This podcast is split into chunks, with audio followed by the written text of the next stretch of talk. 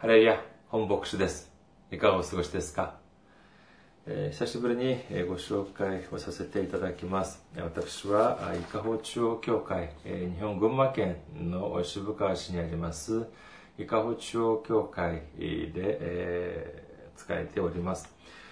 そして、えー、っと教会、教会のホームページです。教会のホームページは、日本語の場合はジャパンです。下の方です。ジャパンドットイカホチャーチドットコム になっております。この教会のホームページにいらっしゃっていただく、来ていただきますと、まあ、教会に関する情報や、手術メッセージ、手術礼拝の時のメッセージも聞くことができます。そして、教会のメールアドレスです。イカホチャーチアットマーク ジーメールドットコム です。他のメールアドレスもありますけれども、まあ、一応これを代表のメールアドレスとさせていただいております。そして、選挙支援のご案内です。私どもの教会はまだ経済的に自立しておりません。えー、群馬皆さんのあの選挙支援で、えーまあ、運営されています。群馬銀行です。群馬銀行は支店番号ひゃくきゅうじゅう、口座番号いちきゅうきゅうににごろく。本ソンピルの名義で、えーとえー、開設しております。えー、韓国の口座も、まあ、もしかして韓国にいらっしゃる方がいらっしゃるかな。えーと、ケービー、国民銀行です。えー、ケービー バンク、国民銀行。ゼロななきゅうにいちゼロななさんろくにごいち。ここも本ソンピルの名義で、えー、なっております。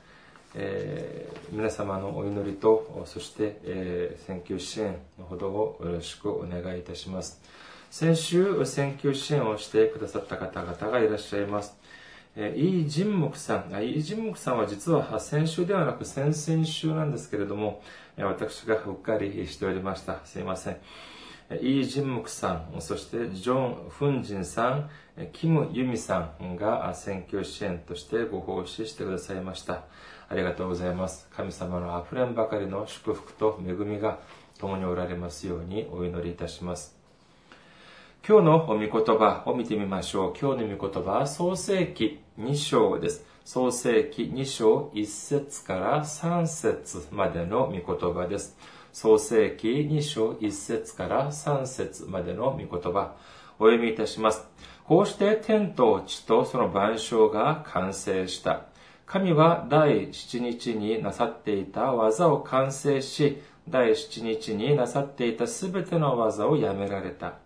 神は第七日を祝福し、この日を聖なるものとされた。その日に神がなさっていたすべての創造の技をやめられたからである。アメン。ハレルヤ。神様を愛する方はアメンと告白しましょう。アメン。今日は皆様と一緒に安息日と礼拝というテーマで恵みを分かち合いたいと思います。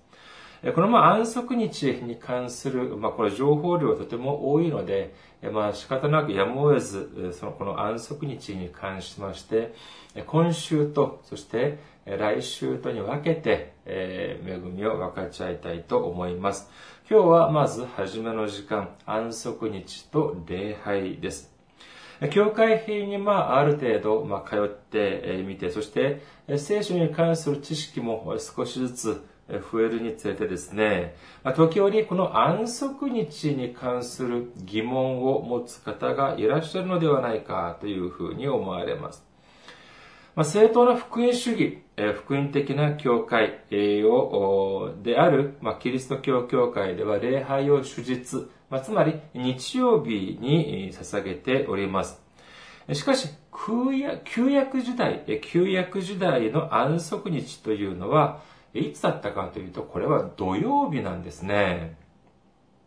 では、聖書の御言葉を守ろうとする私たちは、私たちもやはり、礼拝は土曜日、もともとの安息日である土曜日にあげるべきではないか。その方が、より神様の御言葉を守るということになるの、なるのではないか。もしかしてこのような疑問をお持ちになったことはございませんか？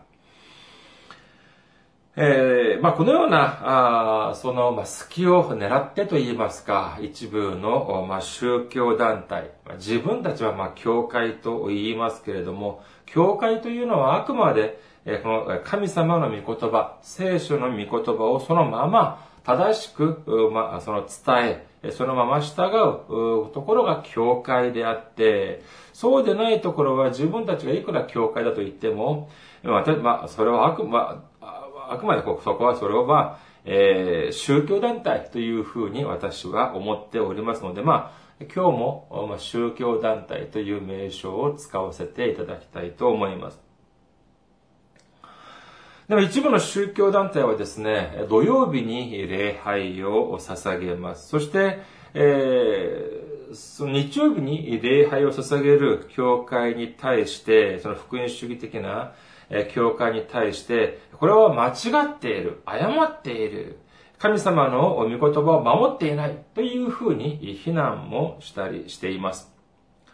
えー、そう言いながら、土曜日に礼拝を捧げることこそ、土曜日に礼拝を捧げ、捧げている自分たちこそ聖書を守っている。だから自分たちのところに来なさい。なんていうふうなことを言ったりもします。日曜日の礼、日曜日に礼拝を捧げている教会に行くと、行くと、救われないっていうふうなことも言ったりします。皆さんはこの問題に関しましてどういうふうに思っておられますか？まあ、本人ではなくても、周りからですね、もし誰かがこの問題に関して、皆様に相談を持ちかけてきました。では皆さんはこの問題に関してどのようにお答えになりますか？えー、もしかして、あ、そういえばそうだな、なんていうふうに思う方もいらっしゃるのではないかというふうに思われます。で、今度は、この、まあ、安息日に関する恵みを分かち合いながら、まずは、この安息日に関する誤解、これを解いて、そして、この安息日に関する正しい認識を持つ時間になることを望みます。まずは、今日は、この安息日に関する誤解を解く時間です。安息日の始まりといえば、当然これは創世記にまで遡ります。今日の御言葉、に章いち節からさん節までの御言葉、もう一度見てみましょうか。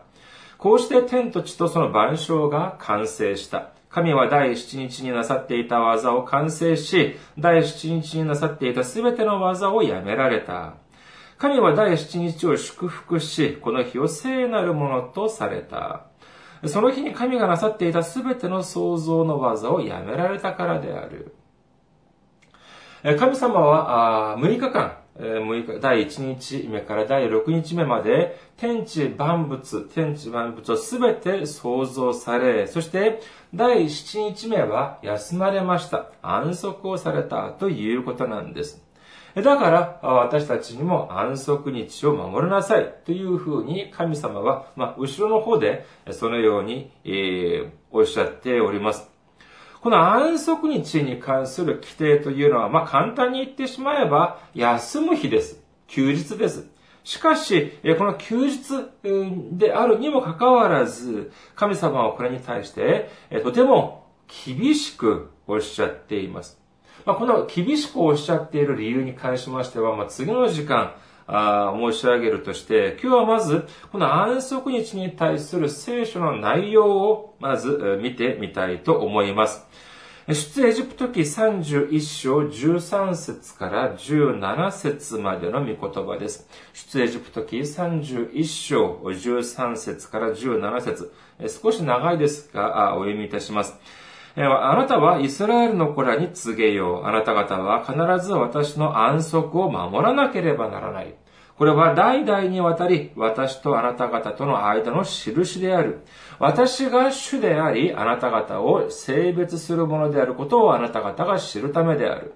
あなた方はこの安息を守らなければならない。これはあなた方にとって聖なるものだからである。これを汚す者は必ず、殺さなければならない。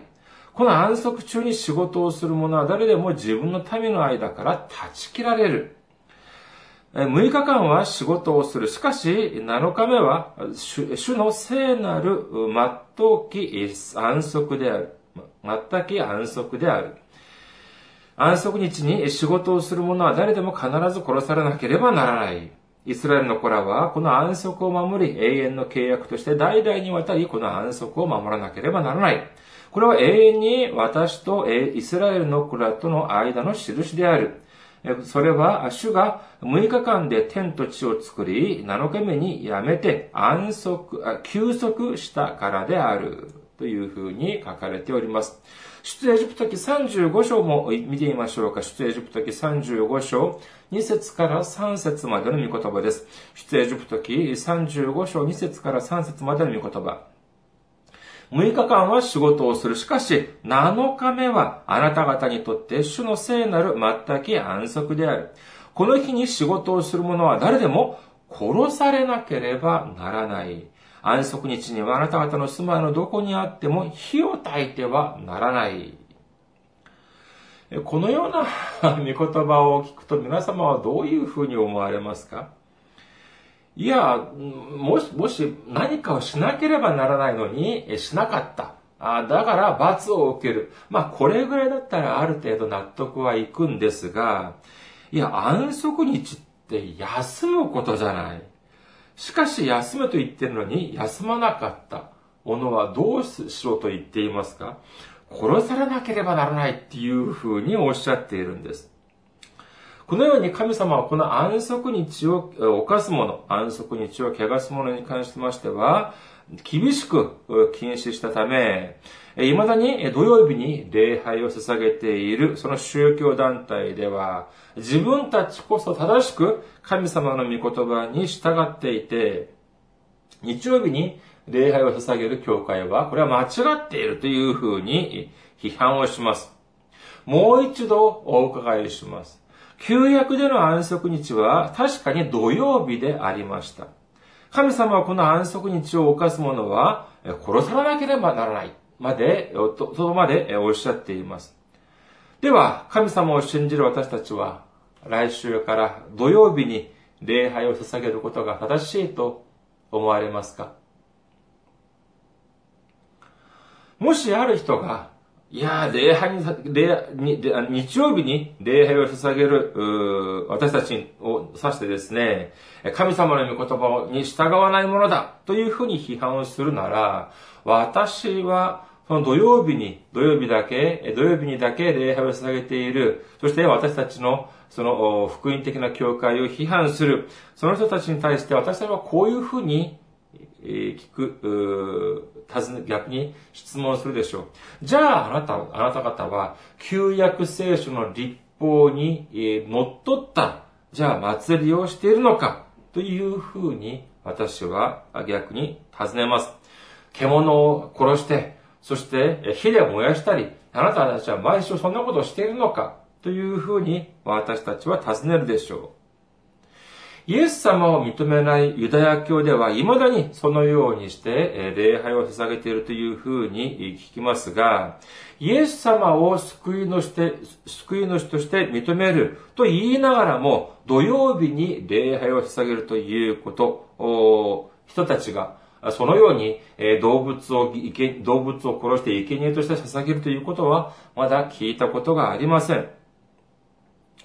旧約時代、イエス様がこのように、この地に来られる前の時に、最も大きい祝日、まあその祝いの日というのはいつだったかというと、これは杉越の祭りです。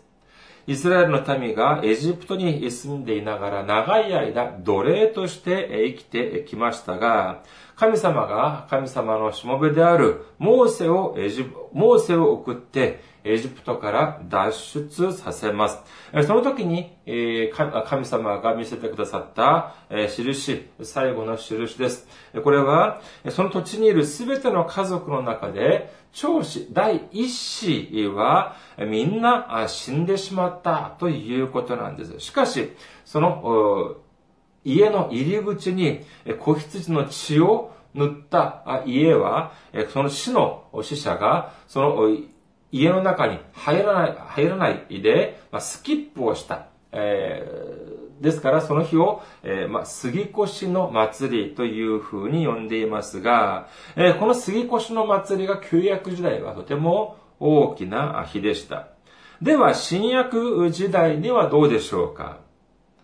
まあ、私が韓国、私はまあ韓国の教団に所属しておりますけれども、まあ、韓国のまあ長老会において、まあ、規定され、決められている公式のまあ教会の記念日を見ていますと、重要なものはすべて新約時代のものです。つまり、クリスマスもそうであり、そして苦難主のそうであり、そして聖霊降臨主日もやはり同じです。しかし、まあ、その、まあ、その、教会の、その、まあ、規定の中で、福音的な教会の中でのは一番大きい、まあ、その、まあ、記念日というのはいつかというと、これは杉越の祭りでしょうか？いや、違います。これは、イースター復活祭が最も教会において、今の教会、福音主義的な教会において、最も大きな大事な日だということなんです。私たちにとって復活がないのなら、イエス様を信じる必要もありません。私たちにとって復活がないのなら、救いもありません。そして復活がないのなら、信仰もありません。罪の許しも何の意味もなさないんです。では、復活があるということは、どういうふうにして私たちは知ることができるでしょうか。それは、他でもないイエス様が復活されたからなんです。第一コリント人の手紙を見てみましょうか。第一コリント人の手紙じゅうごしょうじゅうにせつです。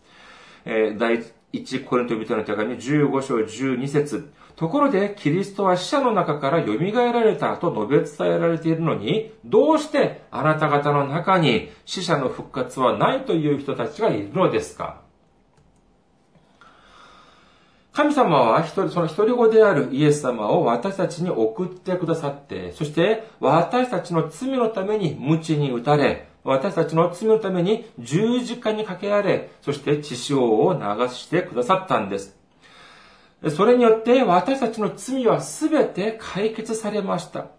言葉で口で言ってはわからないから、その凄惨な十字架にかけられる姿を人間の目に見せてくださったんです。それだけではありません。復活もやはりいくら口で言ってもわからないから、その目に、その目に見せてくださった、くださったということなんです。イエス様が復活されたということをみんなが、たくさんの人が目撃しました。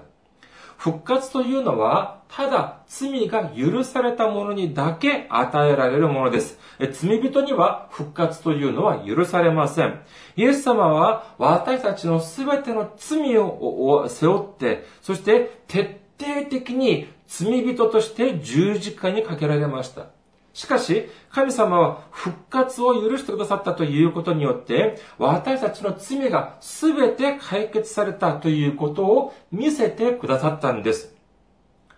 私たちが日曜日に礼拝を捧げるという理由も、イエス様が復活された日が安息日の次の日だった。次の日の日曜日だったからこそ、まあ、イエス様の復活を記念して、日曜日に礼拝を捧げ始めたということなんです。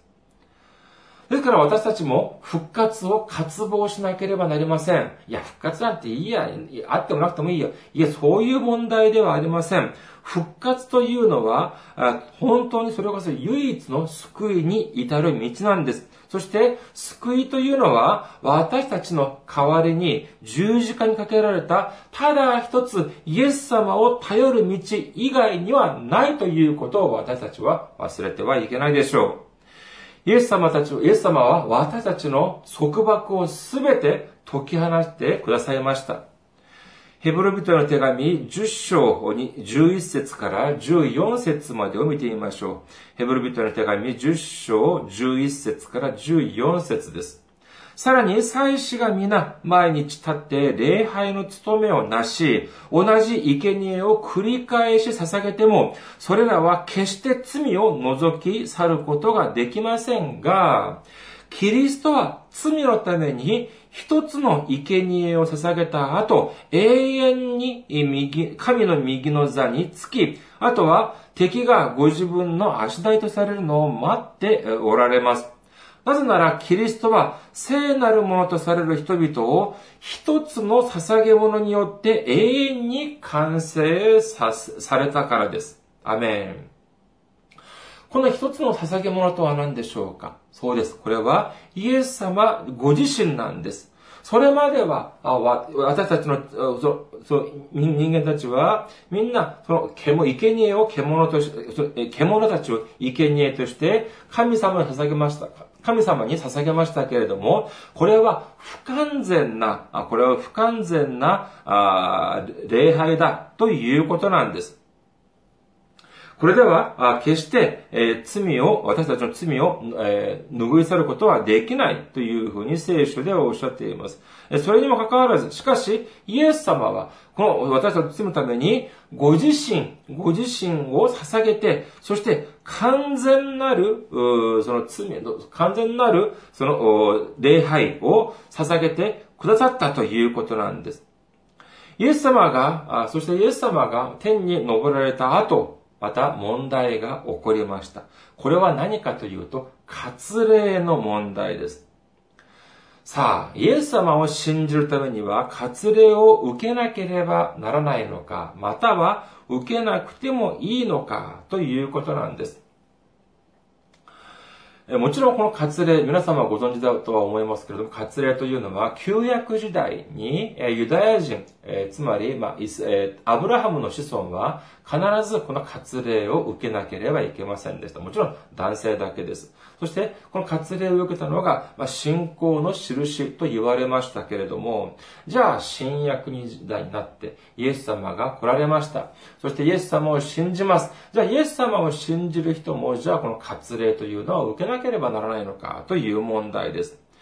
これは、あ特に問題なのは、これ違法人に関する問題です。ユダヤ人は生まれてようかめにみんな割礼を受けました。しかし問題になるのは何かというと、違法人の中で、じゃあこれから私はイエス様を信じることにします。他の偶像崇拝はしません。イエス様が私の救い主だということを認めます。というふうに、成人になってから大きくなって、えー、大人になってイエス様を、えー、受け入れるという段階になったら、その時に、じゃあ割礼を受けるべきか、受けなくてもいいのか、これがまた大論争になったのです。これに関してローマ人への手紙にしょうにじゅうはっせつからにじゅうきゅうせつには明確に記されております。ローマ人への手紙にしょうにじゅうはっせつからにじゅうきゅうせつ。外見上のユダヤ人がユダヤ人ではなく、また外見上の体の割礼が割礼ではないからです。かえって人目に隠れたユダヤ人がユダヤ人であり、文字ではなく、み、御霊による心の割礼こそ割礼だからです。その人への称賛は人からではなく、神から来ます。というふうに記されています。つまり、イエス様を信じるためには、割礼というのは必要ないということなんです。神様を信じるための割礼は、その隠れた、つまり心の中に割礼をすれば、それでいいというふうに書かれているんです。それだけではありません。カラディア人の手紙さんしょうろくせつからななせつを見てみましょう。カラディア人の手紙さんしょうろくせつからななせつ。アブラハムは神を信じた。それでそれが彼の義と認められたとある通りです。ですから、信仰によって生きる人々こそアブラハムの子であると知りなさいと書かれています。人間的に見てみると、アブラハムの子、アブラハムの子孫になるためにはどうしなければな、どうならないでしょうか。当然、アブラハムの子、またはアブラハムの子孫の子として生まれるしかありません。いくら、まあ、その、まあ、養子縁組なんていうことをしても、遺伝子的にはアブラハムの子ではありません。アブラハムの子孫ではないんです。神様はアブラハムに祝福をして、そしてその子、その子孫にも祝福をされました。では、この祝福はアブラハムの子、アブラハムの子孫、つまり、イスラエルの民族やユダヤ人にだけに与えられる祝福でしょうか。いいえ、違います。これは、神様を信じて、イエス様を救い主として迎え入れた、油、迎え入れれば、アブラハムの子孫だ、アブラハムの子だ、と聖書ではおっしゃっているんです。神様はアブラハムの子、アブラハムの子孫に与えてくださるとおっしゃったすべての祝福も私たちも同じく受けることができるとおっしゃってくださっているんです。とてもこれは驚くべき祝福、驚くべき恵みであると言えるでしょう。しかし、聖書には間違いなくこのように書かれているにもかかわらず、既存の教会でも、教会でも、イスラエルのユダヤ人だけがアブラハムの子孫であり、私たちは依然として異邦人である、なんていうふうに言っている人もいらっしゃるのでありますから、とてもこれはもどかしい、残念な限り、情けない限りであります。それだけではありません。やれ、ヨハネの黙示録の解説をするときに、ああ、何年後には必ずイスラエルのエルサレム、イスラエルで大きな戦争が起きる。そして中東の戦争がなって、誰かがどこか、どの国の国が宣戦布告をして、第三次世界大戦が起きる。というふうに、えー、まあ、自分が、まあ、預言者にもなったような気でですね、素晴らしい、えー、たすご大それた預言なんていうのをするような、えー、その口調でそのようなことを、えー、おっしゃる方も見受けたこともあります。えー、しかし、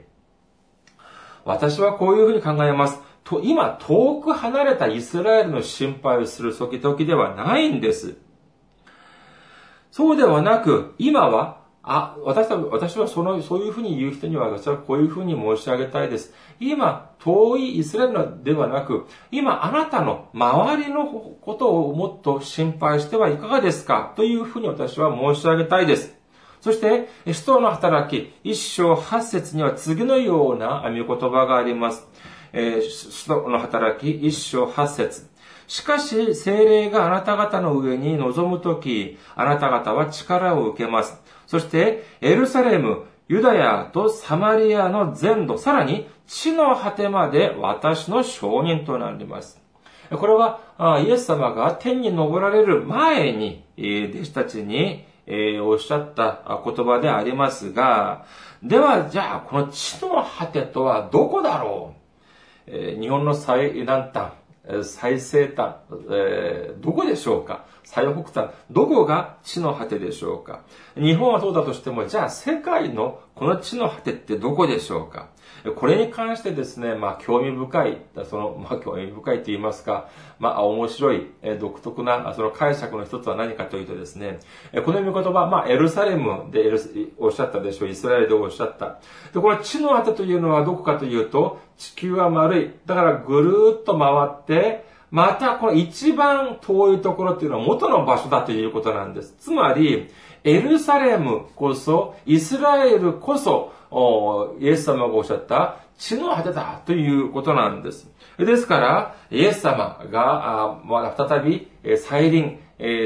をさせるためには、するようにするためには、この地の果てであるエルサレムに伝道を、エルサレムの伝道のために力を注がなければならないという言葉、もしかして皆さんお聞きしたことがあるでしょうか？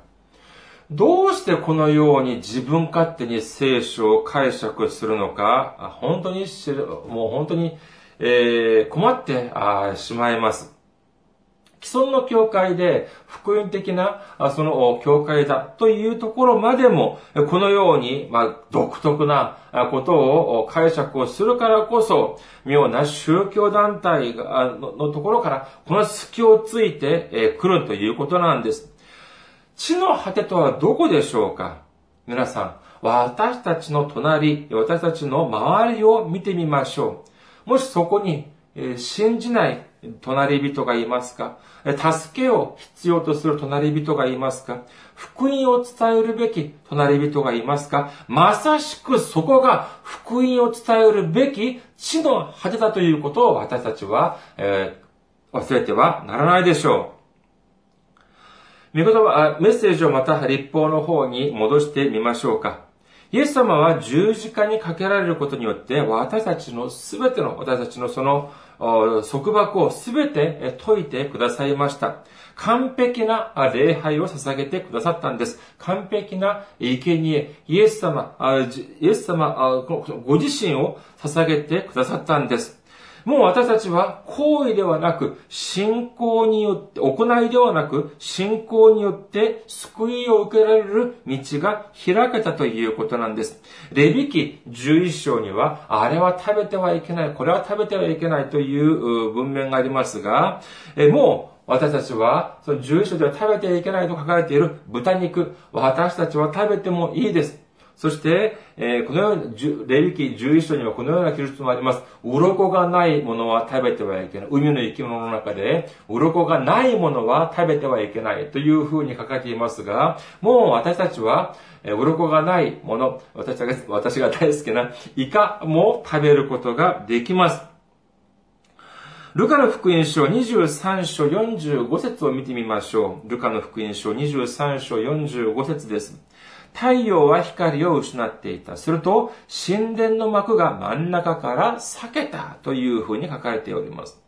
これは、それまでは、私たちは、私たちの罪によって、神様と私たちの間を遮っていた幕、これが、イエス様が十字架にかけられることによって、私たちのすべての罪が解決されました。これによって、この厚い、この、本当に分厚い神様と私たちの間を遮っていた幕が裂けて破れたということなんです。これによって私たちは、私たちの罪がすべて解決され、私たちは神様の御前に出ることができるという風になったということなんです。イエス様はこのように私たちに自由を与えてくださったにもかかわらず、いやいや私たちはダメだよ。私たちはまだ律法を守らなければいけない。もしこのように考えている人がいたとしたらどうでしょうか？新約聖書、ヘブル人の手紙を見てみましょう。ヘブル人の手紙、ろく章よん節からろく節です。ヘブル人の手紙よん章、あ、ろく章よん節からろく節。一度光に照らされ、天からの賜物を味わい、聖霊に預かるものとなって、神の素晴らしい御言葉と、来たるべき世の力を味わった上で、堕落してしまうなら、そういう人たちをもう一度悔い改めに立ち返らせることはできません。彼らは自分で神の子をもう一度十字架にかけて晒し者にする者たちだからです。アメン。ここで光に照らされ天からの賜物を味わい、聖霊に預かるものとなった。そして神の素晴らしい言葉と来たるべき世の力を味わったというふうになっています。しかし、これはですね、何かというと、神様、イエス様を自分の救い主として一度は迎え入れたということなんです。しかし、堕落した、墜落した者たちというのは、これはどういうものかというと、まあもちろん神様から離れていったものだということなんですが、しかしですね、単純に信じ、初めはイエス様を信じたけども、途中から信じなくなったというのだけではありません。それはで、じゃあどういう意味かというと、これは本文が記されているヘブル人の手紙というのが、どのような人を対象に書かれたのかということを知らなければいけません。神学者たちによりますと、このヘブル人への手紙というのは、イエス様を救い主として受け入れたユダヤ人を対象にして書かれたものだというふうに神学者たちは見ています。しかし、このユダヤ人たちは、まあもちろん今は、じゃあはい、わかりました。イエス様を私たちの救い主として受け入れます。というふうに言いながらも、それまで自分たちが生活してきた、ずっと生活してきた、その旧約時代、ユダヤ教のその教えというのも、やはり頭の中にありますから、いや、今、じゃあ、まあもちろんイエス様を救いのして、して受け入れる、まあこれもいいとしても、で、じゃあ今まで守ってきた律法はどうなのか。いやいや、これも立法もやはり今まで通り守らなければいけないんじゃないか、というふうに考える人が生まれてきても、まあ不思議ではないでしょう。ですから、このような人たちをたしなめる記述が、このヘブル人の手紙にはたくさんあります。よってこのヘブル人の手紙ろくしょうろくせつ、堕落した者、墜落した者というのは、イエス様を信じなくなったというよりは、イエス様を信じると言いながらも、過去の律法を捨てることができない人たちを指すというふうに神学者たちは見ています。私たちの罪のためにイエス様は鞭に打たれました。そして十字架にかけられました。にもかかわらず、これによって、これによって私たちの罪はすべて解決されたんです。今まで、えー、はめられていた手錠がもう外されました。そして刑務所から出ることが許されました。刑務官が刑務所の扉を開けてください、開け、開けてくれました。あなたの罪はもう解決された。さあ、で、もう出ていい、出ていいです。イエス様があなたの十字架の上で、あなたの罪をすべて解決してくださいました。あなたはもう自由の身です。このように言っているにもかかわらず、いやいやいや、私は出所なんてとてもできません。私たちの、私の罪はまだ完全に解決されていないんです。もしこのように意地を張る人がいたとしたら、その人はどのような人でしょうか？謙遜な人ですか？良心的な人でしょうか？世間的には、そういう風に見えることができるかもしれませんが、信仰的にはどういう人か、聖書的にはどういう人かというと、イエス様の十字架を認めない人なんです。イエス様の血性を認めない人なんです。言ってみれば、イエス様がいくら十字架にかけられたとしたとしても、それだけでは不十分であるということなんです。私が律法を守らなければ、私たちの力で解決しなければならないというふうに思っているという人なんです。このようなことがまさしくイエス様の十字架を否定することであり、イエス様の十字架というのを、それこそ晒し者にする人であるというふうに言えるでしょう。こういう人たちはどうして許しを受けることができるでしょうか？じゃあ、ではここでまた初めの質問に立ち返ってみたいと思います。では私たちはいつ礼拝を捧げるべきでしょうか？もう律法のように旧約時代のように土曜日に礼拝を捧げなくてもいいです。じゃあその代わり必ず日曜日に礼拝を捧げなければならないんでしょうか？他の曜日に礼拝を捧げると大変なことになりますか？そして日曜日、またそのいっしゅうかんに何回礼拝を捧げなければならないでしょうか？正解から申し上げます。何曜日に礼拝を捧げても構いません。そして一週間に何度礼拝を捧げても構いません。イエス様の皆において集まって、そしてイエス様の皆において礼拝を捧げればいいんです。安息日に礼拝を捧げるという律法に従うのならば、それ以外の時間礼拝を捧げるということも律法を犯すものであります。しかし私たちはもう自由です。もう蒼天礼拝、水曜礼拝、徹夜礼拝、賛美礼拝などなど、一週間も何度礼拝を捧げてもいいんです。私が韓国にいた時に、えーまえーえー、通っていた教会は、そこはもちろんメインは日曜日の礼拝ですけれども、土曜日にも礼拝がありました。これは何かというと、その事情によって、その人の事情によってどうしても日曜日礼拝を捧げることは困難だという人のために、土曜日にも礼拝を捧げたんです。これは、じゃあ、これはおかしい教会ですか？いえいえ、とんでもありません。その人の事情というものがあって、えー、じゃあ仕方なくに土曜日に捧げる。これも全然 OK だ。大丈夫だということなんです。